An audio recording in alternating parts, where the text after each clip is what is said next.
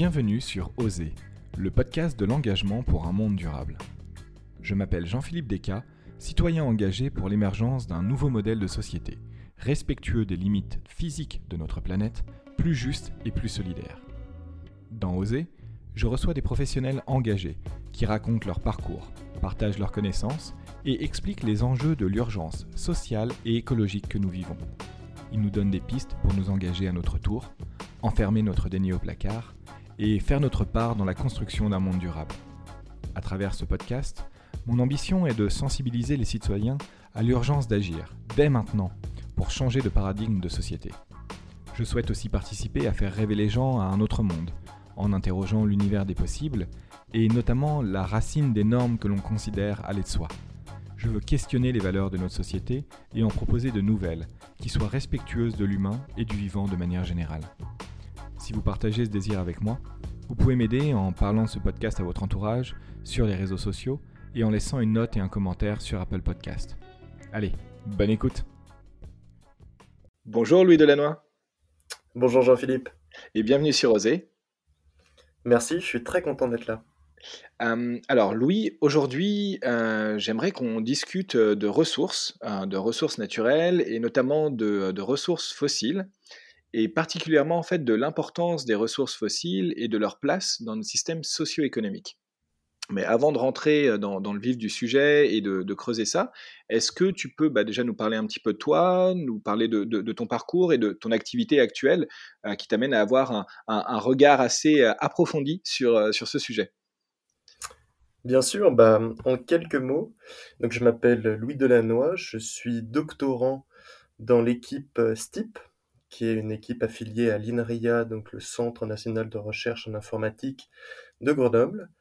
On travaille en fait sur les risques systémiques globaux et euh, plus précisément sur comment se transmettent les crises dans l'économie.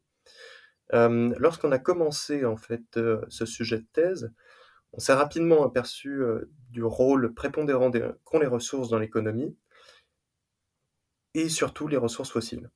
Donc ça a été le sujet de, de deux premiers papiers et euh, de sans doute d'autres qui vont arriver, où on parle et de pics pétroliers et de chocs, et ensuite de taux de retour énergétique. Je crois qu'on va aborder tout ça aujourd'hui. Voilà. Ok, bah, génial.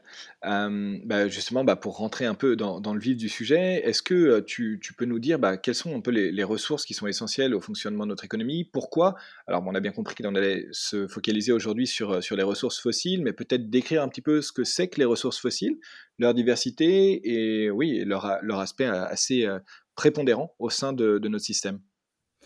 Bien sûr, alors bon, les ressources fossiles, on connaît la différence gaz, pétrole, charbon ce qu'il faut savoir dans ces ressources, c'est qu'il y a des ressources qu'on appelle conventionnelles, qui sont les plus exploitées, en tout cas historiquement, c'est par celles-là qu'on a commencé, parce qu'elles étaient plus simples à extraire, plus simples à transformer, qu'on s'est ensuite tourné vers des ressources dites non conventionnelles. Donc je pense par exemple à ce qu'on appelle bon, le pétrole de schiste, mais qu'on devrait appeler le pétrole de roche-mer, aux États-Unis, dans le bassin du Permien, où là on fait appel à des nouvelles méthodes en fait d'extraction, alors qui sont pas si nouvelles, mais qui euh, ont, quand même connu un essor euh, énorme. Donc par exemple le euh, fracking, la fracturation hydraulique en français. c'est pareil pour le gaz. Il y a du gaz conventionnel, il y a du gaz non conventionnel. Pour le charbon aussi, c'est pareil. Il y a ce, même distinguo à faire entre donc des ressources faciles à extraire, qui sont là historiquement et des ressources plus difficiles et vers lesquelles on a commencé à se tourner lorsque c'était plus difficile, qu'on avait des ressources qui étaient euh, plus chères à extraire et à mettre en production. Alors déjà, peut-être, euh, est-ce que tu, peux nous, éclairer sur euh, cette dénomination de ressources fossiles? Pourquoi est-ce qu'on appelle ça des ressources fossiles? Ça vient d'où en fait le gaz, le charbon, le pétrole et en quoi c'est différent? Alors les ressources fossiles, bon, c'est euh, quand même euh, dû à des phénomènes euh, géologiques. C'est toute la biomasse qui était présente, donc biomasse et plancton qui étaient présentes lors d'ères géologiques passées, qui, en tapissant les océans et en étant recouvertes ensuite par des nouvelles strates de roches, qui ont été emprisonnées et qui aujourd'hui se retrouvent dans notre sous-sol. fossiles, qui reste du coup du passé. D'accord, OK. Et la différence entre, charbon, gaz et pétrole, pourquoi est-ce qu'on on fait un distinguo? En en quoi c'est différent? C'est juste par rapport à leur état ou il y y a une différence dans la manière dont elles se sont créées? Il y a des différences dans laquelle, heu, donc, heu, par des phénomènes de de transformation effectivement, mais aussi, hem, c'est des, matières, vivantes et végétales à la base qui sont différentes. D'accord, OK. Ce qui entraîne vraiment toute une large, toute, une large panoplie, même de de pétrole. Alors, je fais un petit, un petit distinguo ici.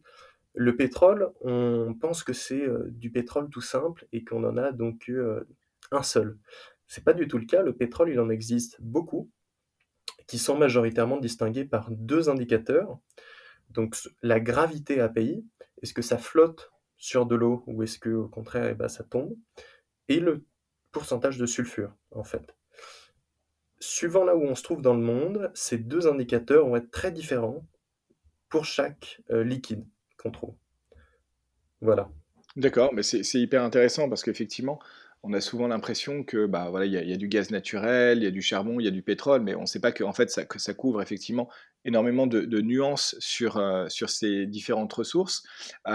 Que quel est l'impact en fait du fait d'avoir différentes types de, heu, pétrole conventionnel, non conventionnel, gaz conventionnel, non conventionnel? Qu'est qu'est-ce que ça change par rapport à la manière dont on peut l'utiliser, l'exploiter? Alors, bon, le le, heu, l'appellation conventionnelle, non conventionnelle, c'est toujours en mouvement. En fait, c'est une appellation qui est autant, heu, technique qu'économique. Normalement, j'aime pas beaucoup l'utiliser, mais pour introduire un sujet, c'est plutôt pratique parce que ça permet de distinguer du pét enfin, des des ressources fossiles qui étaient, heu, abondantes et d'extrêmement bonne qualité et faciles à puiser, avec des ressources fossiles qui le sont moins. Mmh. Hem, on distingue alors là, on peut directement entrer dans le vif du sujet. On distingue par ces ressources donc une plus grande difficulté à les acquérir par le taux de retour énergétique. Taux de retour énergétique, c'est très simple à comprendre, c'est combien d'énergie est produit par le processus, enfin, sur combien ça m'a demandé pour l'extraire. Mmh Donc si j'ai un taux de retour énergétique de 2, ça veut dire que le processus me rapporte 2 fois plus d'énergie que ce que j'ai investi. Ce qu'on voit avec les ressources, donc qu'on peut appeler non conventionnelles, c'est que les taux de retour éner énergétique s'avèrent être plus faibles que les taux de retour, heu, des ressources, heu, conventionnelles. Et surtout, et ça c'est le peu plus embêtant, c'est que tous ces taux de retour énergétique déclinent avec le temps.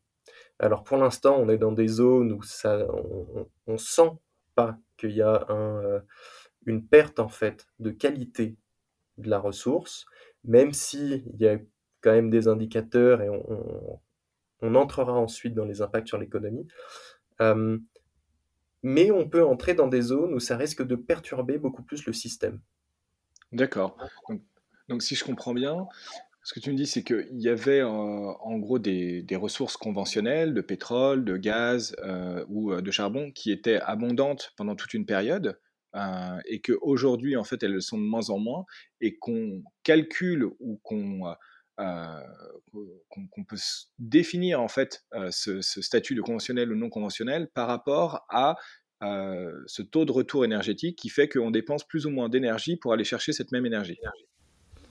Bah, le conventionnel, non conventionnel, c'est vraiment une appellation, plutôt de de l'industrie qu'utilise, qu'utilise ça historiquement et on l'a repris.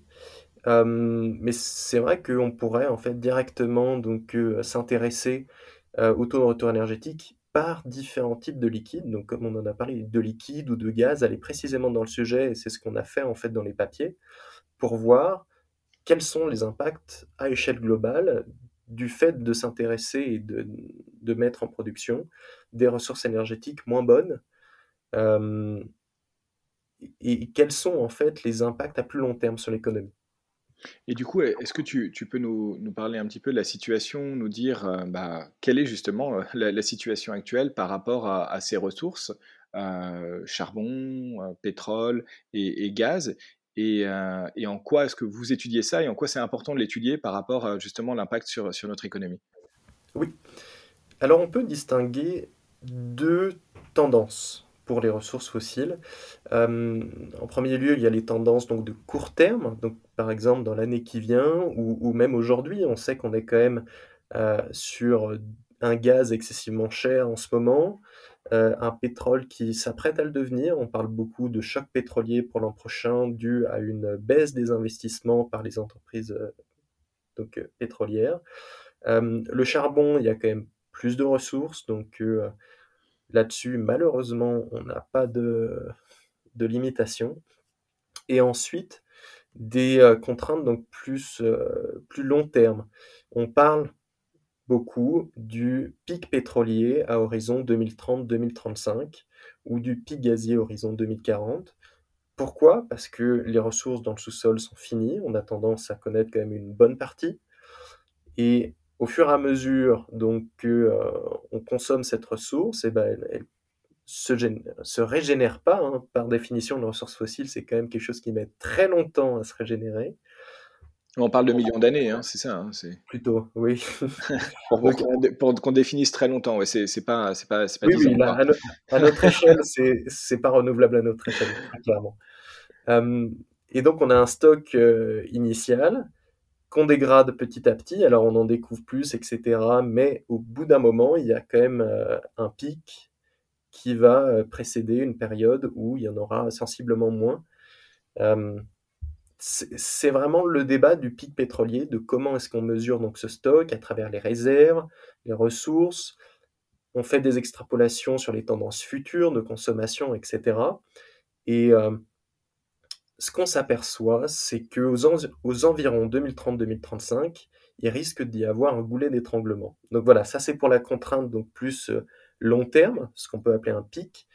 Pour ce qui est le court terme, donc c'est plutôt des chocs, donc choc gazier en ce moment, qu'on peut, enfin, on peut dire que c'est un choc gazier parce qu'il y a eu des prix très hauts. Euh, et puis on peut parler possiblement de choc pétrolier pour cette année 2022, on verra. Euh, il y a quand même des alertes fortes qui ont été faites, même euh, McKinsey et puis euh, Bloomberg s'y sont, euh, sont mis. Hmm. Donc bon, c'est quand même plutôt à prendre à sérieux. Alors, si je me fais un peu l'avocat du diable, Yves Cochet, dans les années 2000, parlait déjà du, du pic pétrolier, et au final, bah, on a trouvé de nouvelles réserves, alors qui n'étaient pas les mêmes, effectivement, puisqu'il y a eu le passage au pétrole de Rochemer, en particulier aux États-Unis. mais est-ce que finalement, on est sûr, enfin, c'est quoi le niveau de certitude par rapport en fait à ce manque de ressources et, euh, qu'est-ce que là ça va réellement changer? Puisque voilà, on a l'impression qu'en fait c'est un peu une chimère euh, qui, court dans le temps euh, et qui finalement bah, n'advient pas réellement. Oui, tu as tout à fait raison. En fait, ce débat sur le pic, il a commencé, donc il y a eu un, un premier débat, donc plutôt aux États-Unis, dans les années, euh, fin des années 60, début des années 70, qui s'est peu à peu euh, tassé, donc en, 10 ans. Euh, il y a eu un renouveau de ce débat à partir de l'année 98, où deux experts pétroliers, donc Jean Laverer, qui est français, et Colin Campbell, ont utilisé des données qu'ils ont donc fournies par une grande compagnie d'intelligence pétrolière, et en appliquant leurs différentes méthodes, qui restaient toutefois donc assez euh, simple au niveau mathématique, ils arrivaient à un pic d'ici au milieu des années 2000. Donc ils sont intéressés que sur euh, qu'aux ressources conventionnelles et mine de rien, si on regarde que les ressources conventionnelles, il y a effectivement eu un pic aux environs 2006. Ça a été confirmé trois fois par l'Agence internationale de l'énergie. Donc ils ont quand même eu raison dans ce sens-là. Euh, et moins raison dans le sens où il y avait aussi des ressources non conventionnelles qui ont été donc mises en place. Enfin, le, pétrole de Rochemer, ça, ça quand même permet de euh, faire un délai de 10 ans sur le, pic qui était prévu, à peu près 10, 15. Euh, c'est quand même une énorme manne, cette, euh, cette ressource. Est-ce que ça peut être réplicable dans d'autres pays? On ne le pense pas, même s'il y a des réserves importantes euh, dans quelques autres pays, c'est pas des, euh, des environnements qui bénéficieraient du même cadre qu'aux États-Unis, donc cadre légal, cadre financier, euh, cadre technologique. ils ont énormément quand même d'ingénieurs, même cadre technique. Ils ont la plus grande flotte de, de foreuses et. Donc, on ne peut pas vraiment comparer ce qui s'est fait aux États-Unis et, on peut difficilement penser que c'est réplicable. Alors, justement, par rapport à ça, est-ce que tu veux peut-être dire deux mots du, cadre légal et financier, justement, dans, lequel ça s'est passé l'exploitation du, pétrole de Rochemer aux, États-Unis? Parce que c'est finalement, ça n'a jamais été rentable, sauf quand on arrêtait de l'exploitation pour se concentrer sur la vente, si je dis pas de bêtises. C'est ça. Alors, ce qui a aidé à l'essor hein, de, euh, de l'utilisation de cette ressource, cadre légal, c'est qu'aux États-Unis, enfin, si tu achètes un terrain de 10 mètres sur 10 mètres, tout ce qui est dans le sous-sol t'appartient. Ce qui est quand même pas le cas partout dans le monde. Euh, cadre financier, il y a eu des, les compagnies pétrolières dont les réserves commençaient à s'amenuiser euh, ont racheté en masse en fait différentes compagnies donc de pétrole de roche-mer. Euh, pour compenser cette baisse de réserve. La SEC, donc la Securities Exchange Commission aux États-Unis, euh, a changé les règles du jeu en fait au milieu des années 2010 en euh, acceptant que les compagnies d'intelligence pétrolière puissent en fait surestimer leurs réserves, ce qui les a vraiment rendues attractives. Et donc il y a eu un engouement financier qui a lancé l'essor de la machine, mmh mais qui, était en fait un investissement un peu pourri. Hein. Euh, il, y a eu, euh, il, y a, très peu de compagnies qui sont rentables. Euh, et la seule année où elles ont effectivement versé des bénéfices, c'était l'an passé. Enfin, la, seule année. Il y en a eu quelques autres et il y a quelques entreprises qui ont versé des dividendes. Mais l'année où il y en a le plus eu, c'était l'année passée. Pourquoi? Parce qu'ils ont arrêté d'investir dans, mmh. dans le forage, dans le pompage. D'accord. Et, du coup, aujourd'hui, quelle est la situation de ce, pétrole de, de Rochemer Pour essayer de comprendre un petit peu dans, quelle situation on se trouve au niveau du, pétrole de, manière globale. Tu, parlais du, pic à 2030-2035, tout type de pétrole confondu. qu'est-ce, que, qu'est-ce que ça, ça signifie aussi par rapport à l'impact sur le fonctionnement de nos économies? Alors, il y a deux questions en une, donc je me permets de répondre à la première. Euh, sur l'état donc de l'industrie aujourd'hui, euh, il y a un sous-investissement. Ça en, fait, l'Agence internationale de l'énergie l'avait déjà euh, senti en 2018. C'était écrit dans son rapport. elle disait que l'industrie donc de pétrole de Rochemer devait doubler, sinon tripler, d'ici 2025 pour qu'il n'y ait pas de pénurie d'offres par rapport à la demande. Dans l'état actuel des choses, c'est très improbable qu'ils arrivent à se remettre sur vraiment les rails de la production, surtout un niveau de cadence aussi important.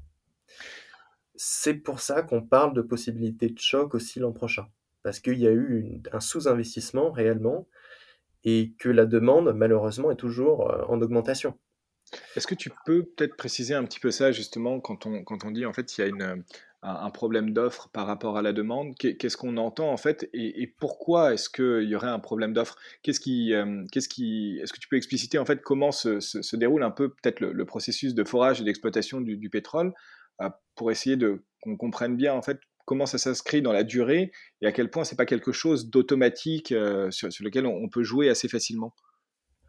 Bah, c'est pas du tout automatique parce qu'il faut déjà connaître en fait donc l'état des réserves et ensuite, il faut pouvoir donc forer, forer, puis pomper quand c'est pas donc extrusif.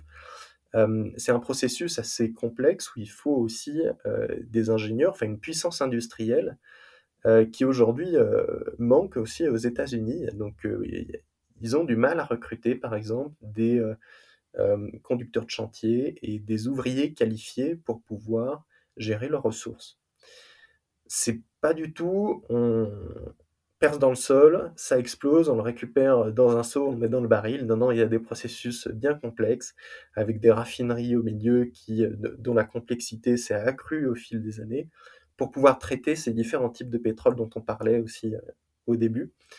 Euh, donc c'est toute une chaîne de valeur qui euh, est intriquée et qui ne permet pas en fait de alors c'est pas très malléable dans le sens où il y a certains types de pétrole où euh, si on arrête donc de forer, donc le pétrole de roche-mer peut en faire partie dans une certaine mesure, si on arrête de forer, la poche n'est plus euh, économiquement euh, extractable. Donc il faut toujours continuer à forer et et c'est aussi ce qui explique en fait, cette possible pénurie, c'est qu'il faudrait relancer vraiment tout enfin un certain nombre de campagnes, et aujourd'hui, il faudrait prêter en fait de l'argent aussi à ces compagnies pour qu'elles puissent relancer ces campagnes. Tu que ça passerait mal si on se mettait à financer un nouvel essor en fait, heu, de l'industrie fossile, heu, dans les conditions actuelles? Mais malheureusement, on en aurait possiblement besoin si on veut éviter un choc, euh, donc un, choc pétrolier, ce qui veut vraiment dire qu'on n'a pas assez de, euh, de liquide pour répondre aux besoins de tout le monde. Donc ça entraînerait des complications au niveau économique. On se retrouve vraiment dans un, donc on disait un goulet d'étranglement tout à l'heure, mais voilà, c'est un petit peu difficile l'impasse dans laquelle on est. Est-ce qu'on euh, finance, est-ce qu'on ne refinance pas? Euh, dans quelle mesure ça peut impacter méchamment l'économie? Ça, c'était ta deuxième question. Oui, tout à fait. Voilà, ok.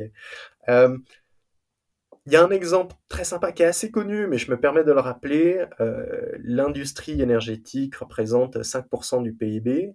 Euh, on peut se dire c'est pas grave si on a donc que euh, moins 5% du PIB, mais en fait sans énergie on fait rien et euh, surtout sans ressources fossiles aujourd'hui on fait rien. Elles font plus de 80% du mix énergétique mondial. Mais ce qui est encore plus complexe à comprendre, c'est que le pétrole fait 95% des transports dans le monde. Alors les transports, c'est ce qui permet l'échange de marchandises, c'est ce qui permet l'acheminement d'un certain nombre de matières premières, de nourriture. On ne peut pas s'en passer dans le sens où c'est vital. Et c'est pas uniquement un raisonnement euh, économique, hein, c'est vraiment de la dépendance physique à cette ressource.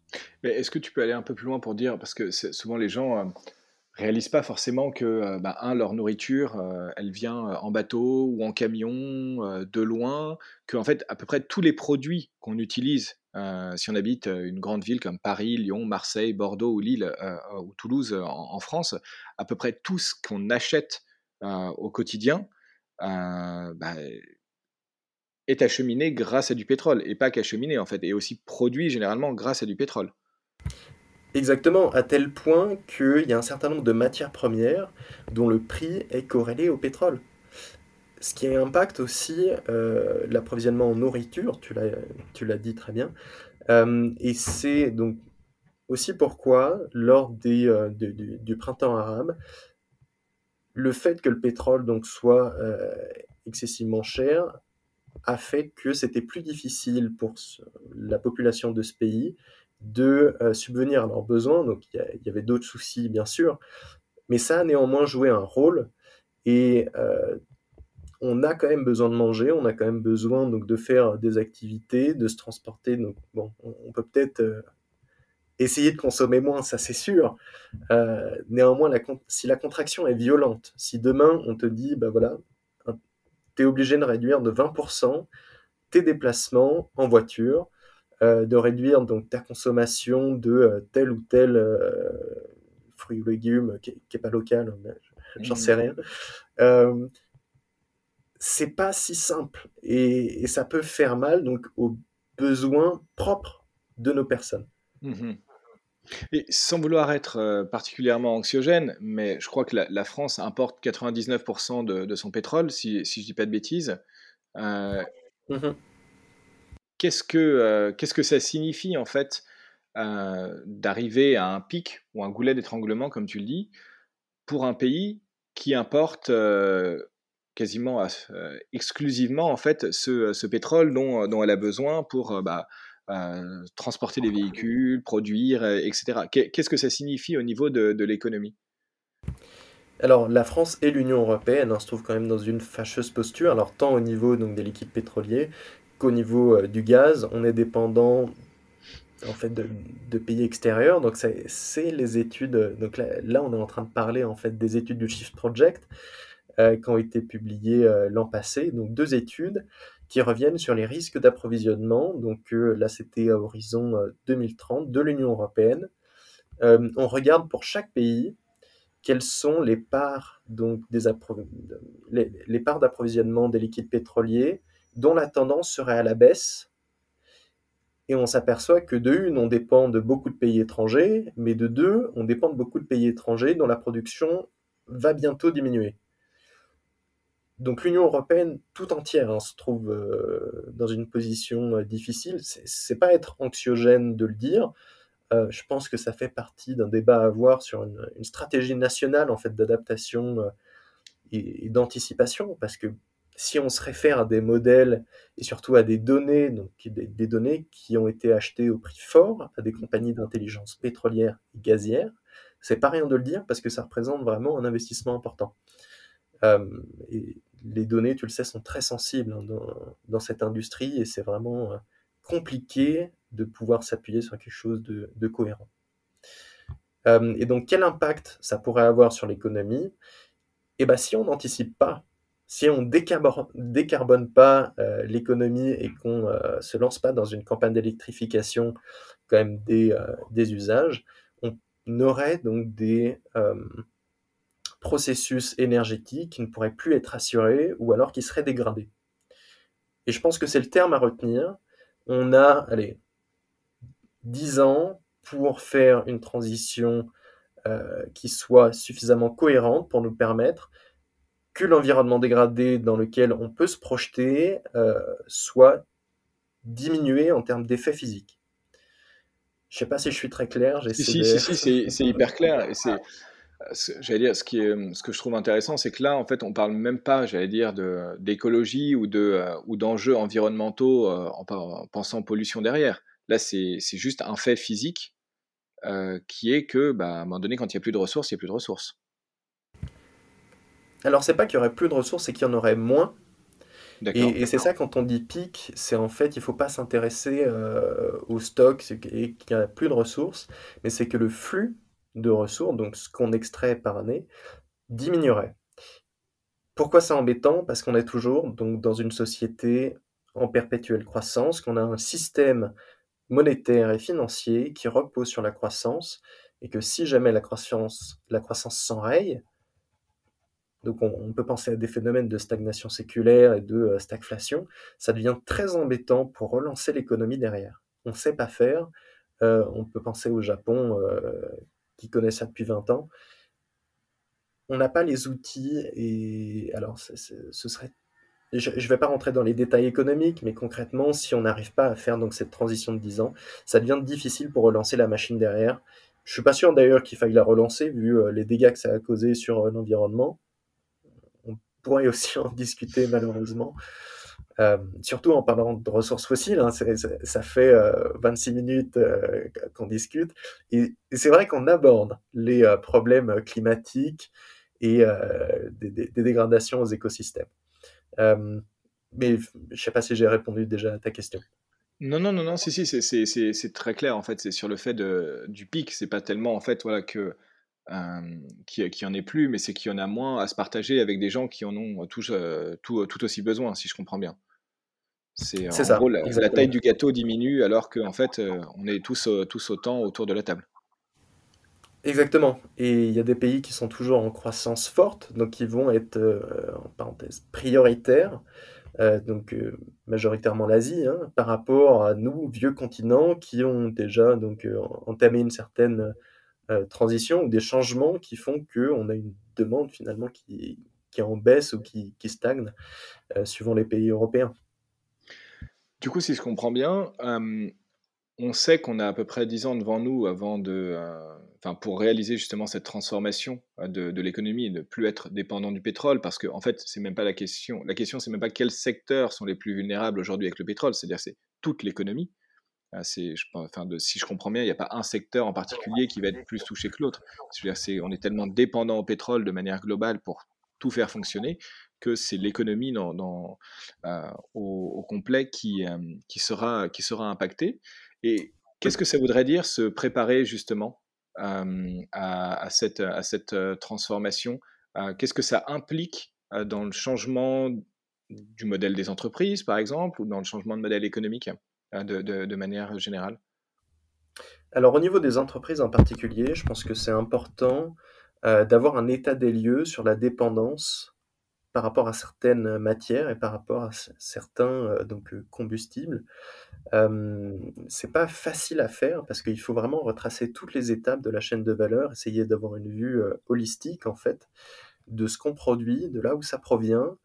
Une fois qu'on sait à peu près les matières et donc les, les, pays aussi hein, qui sont donc mis en jeu lors de cette petite tentative de, schématisation de, ces processus, on peut revenir bah, vers les études qui ont été publiées en se disant ah bah oui, ici ou là, je peux avoir donc moins donc de, de, de telle matière, donc ça veut dire aussi des prix plus élevés si jamais on, on est véritablement contraint. Mais c'est quand même quelque chose de, de pas simple. je suis pas sûr qu'il y ait des entreprises aujourd'hui qui se soient lancées dans ces campagnes. Alors, il faudrait se rapprocher aussi du, du shift là-dessus. Euh, je... Cela dit, donc, je... les rapports étaient quand même financés par, euh, par l'armée, le ministère des Armées. Donc, c'est bien qu'il y a une vue stratégique derrière et peut-être que le ministère des Armées, ensuite, se, doit de, communiquer aussi ses, euh, études et d'essayer de, essayer que ça ruisselle donc sur toutes euh, les, les, entreprises. Est-ce qu'il vaut mieux que ça se fasse de cette façon ou euh, donc plutôt une vue top-down ou euh, quelque chose de bottom-up? Honnêtement, je ne saurais pas dire. Je suis pas assez présent dans les entreprises et je pense que ça peut dépendre aussi beaucoup de l'industrie dans laquelle ça peut se trouver. Par contre, je pense qu'il n'y a rien à perdre à devenir plus ancré dans son environnement local. C'est ce que j'allais dire, c'est de moi la première chose, euh, à laquelle je pense, bah, en tant qu'entrepreneur, c'est de me dire, à partir du moment où je crée un business qui est dépendant, euh, bah, de commerce international ou, euh, de, ouais, d'import-export ou d'échange avec des des pays, du coup, étrangers, sur lesquels il y a besoin de transport, bah, déjà de base, je m'inquiète. Oui, bah, dans ce sens-là, aujourd'hui, ça fonctionne à flux tendu, donc ça a à peu près marché, pendant un certain nombre de temps. Puis on s'est aperçu que si on n'avait pas euh, des stocks de réserve euh, suffisants, on pense tout de suite au masque ou euh, je, crois qu'il y avait eu la farine aussi, c'est ça, donc qui, avait disparu des supermarchés pendant un temps là lors du. Je sais plus, j'étais au Vietnam à ce moment-là, alors je.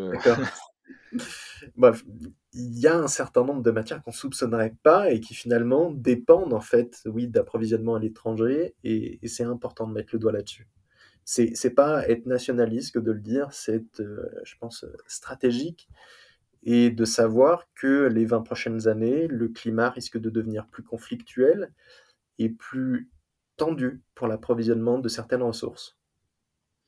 Donc ouais, typiquement aujourd'hui, euh, alors je prends euh, des fabricants de vélos, par exemple, euh, pour, citer euh, allez, Decathlon, parce qu'on sait qu'il y a eu des problèmes alors que c'était plus par rapport au Covid, mais où on a bien réalisé en fait que bah, l'approvisionnement ou la fabrication ou tout un tas de pièces étaient faites dans divers pays du monde et, notamment euh, en Asie. Ça, bah, c'est, ça voudrait dire réintégrer la production, la fabrication des pièces de manière beaucoup plus locale, en fait, tout simplement.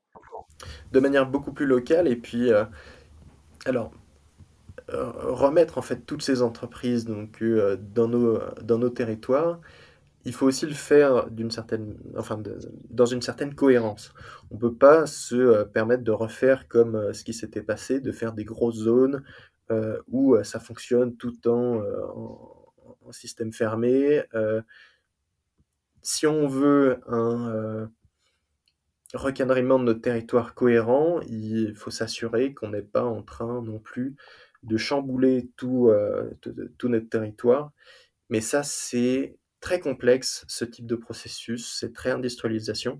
C'est un autre point qu'on étudie dans l'équipe STIP, donc c'est plus un axe porté sur les alternatives sociotechniques, qui portent des problèmes tant euh, économiques, tant industriels que sociaux, euh, qui est trop souvent sous-estimé, je pense, dans les études aujourd'hui. Et euh, alors, c'est pas mon champ d'études particulièrement, mais voilà, c'est euh, mes collègues, et je pense que d'autres collègues en France aussi travaillent là-dessus. C'est assez complexe pour que ça devienne un élément d'analyse en soi.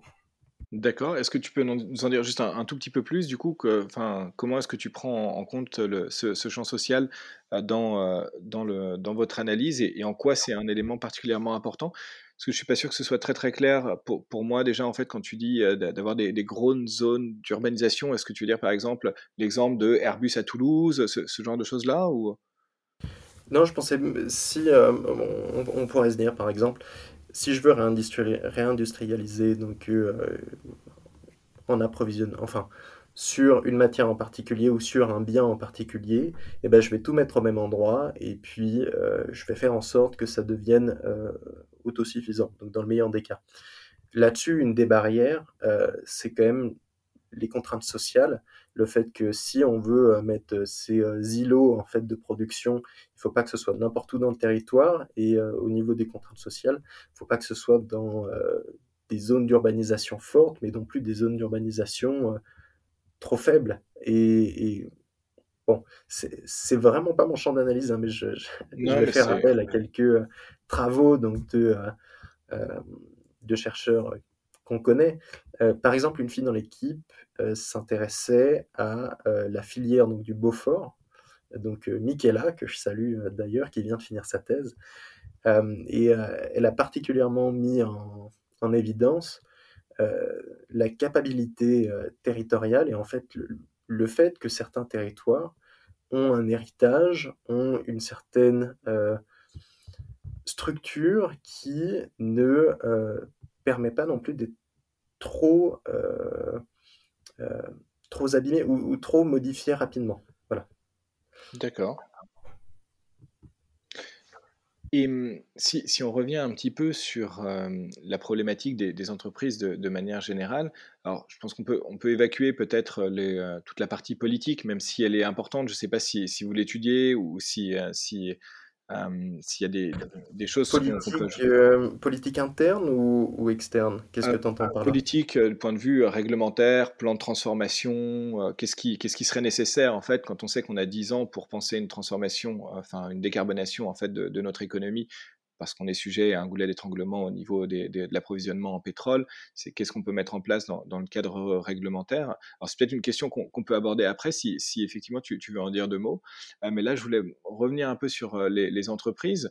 Euh, qui est un peu moi mon, prisme là avec cette, saison du, podcast de dire ok comment est-ce qu'en fait on, pense la dynamique des, entreprises dans une économie bah, en post-croissance ou en décroissance énergétique, ce qui en gros est le cas, hein, là, typiquement, avec une décroissance de, des, énergies, euh, des énergies fossiles.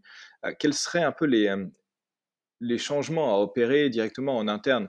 Tu en as un petit peu parlé, mais si, on, si on va un peu dans, le concret, pour des chefs d'entreprise, des, cadres dirigeants, qu'est-ce qu'il faudrait faire dès demain pour, pour s'engager dans, dans une... pour repenser en fait le modèle de son entreprise?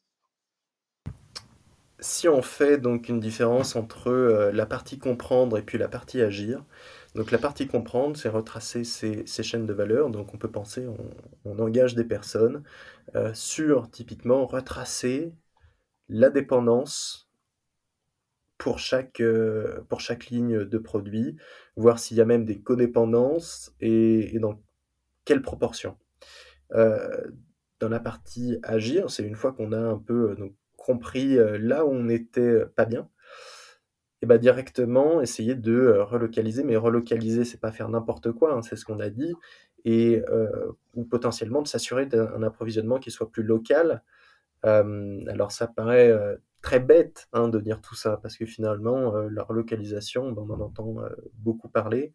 mais encore une fois, il y a des contraintes qui sont complexe à prendre en compte et on ne peut pas le faire du jour au lendemain, donc il faut que ce soit en différentes étapes. Il euh, faut aussi anticiper euh, le fait qu'il euh, peut y avoir des zones de turbulence. Donc, est-ce qu'il y a des, bouts de chaîne qui sont prioritaires, donc à faire tout de suite, d'autres qui peuvent attendre plusieurs années? C'est tout un processus à avoir. Le tout, c'est de garder, je pense, une vision systémique de l'entreprise, c'est-à-dire pas regarder l'entreprise uniquement par certains, euh, euh, certains aspects, donc juste telle ou telle matière, mais vraiment avoir une vue d'ensemble et regarder les interactions entre les processus de, de production et de consommation. Je pense que c'est le plus important à avoir quand on, est, quand on souhaite effectuer ce type de travail. Et justement, comment est-ce qu'on Comment on se donne une vision systémique de, de, son entreprise, en fait? Parce que c'est quelque chose, je pense que les, les, entrepreneurs ou les, dirigeants d'entreprise font, font, assez rarement, en fait. Hein. c'est de se penser dans un écosystème, ou en tout cas de se penser dans, dans un système tout, euh, tout simplement. Euh, est-ce qu'il y a des outils pour ça? Est-ce qu'il y, a une manière de procéder? Alors, je suis personnellement plus sur la partie comprendre que la partie agir. Je sais que la partie agir, il y a des euh, outils qui sont en passe d'être développés. Alors, bon, des, des outils, en fait, comprendre et agir, bon, ça interagit un peu les deux. On peut citer un exemple aujourd'hui de modèle qui est euh, donc euh, en passe d'être euh, développé par un certain nombre d'équipes en France et à l'étranger, des modèles de risque systémique qui permettent qu'une entreprise se saisisse de ces modèles et puisse se dire, ah bah voilà, sur telle ou telle matière, je sais que dans telle ou telle année, ça va devenir soit en plus cher, soit va y avoir vraiment un risque de contrainte. une, une, fois que ces modèles vraiment permettent de les quantifier, euh, donc il faut, à mon avis, faire appel à des consultants de changement euh, industriels peut-être radicaux. Je t'avoue que j'ai moi-même euh, pas d'expérience sur, sur ces changements. Je ne me suis pas lancé dans, dans le consulting.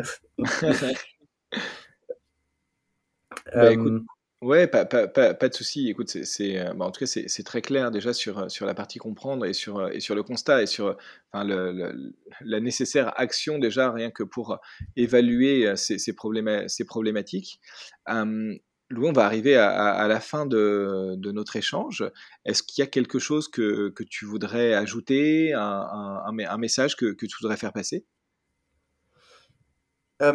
Bah, écoute, je te remercie déjà, hein, pour, pour cet entretien. Je pense que c'est, super comme travail de dissémination et pour que tu donnes la parole à des personnes qui soient donc soit d'un côté de l'autre, hein, donc du comprendre ou agir, ça donne vraiment un sens aussi à ce qu'on fait. Parce qu'on fait pas des modèles pour être, pessimiste, on fait pas, en fait, ce type de travail pour être des Cassandres, mais véritablement parce qu'on a saisi qu'il y a des contraintes biophysiques à l'économie que ce type de contraintes, faut les prendre en compte pour les prochaines années, où il y a des goulets d'étranglement. Je pense que de tout ce qu'on a parlé aujourd'hui, c'est euh, ce mot-là qui doit rester, goulet d'étranglement. C'est, ça veut dire que dans une certaine mesure, les 20 prochaines années peuvent être plus compliquées, peuvent être donc euh, dégradées par rapport à l'état précédent des choses, qu'il faut anticiper au possible et qu'il faut se préparer à agir plus que rapidement.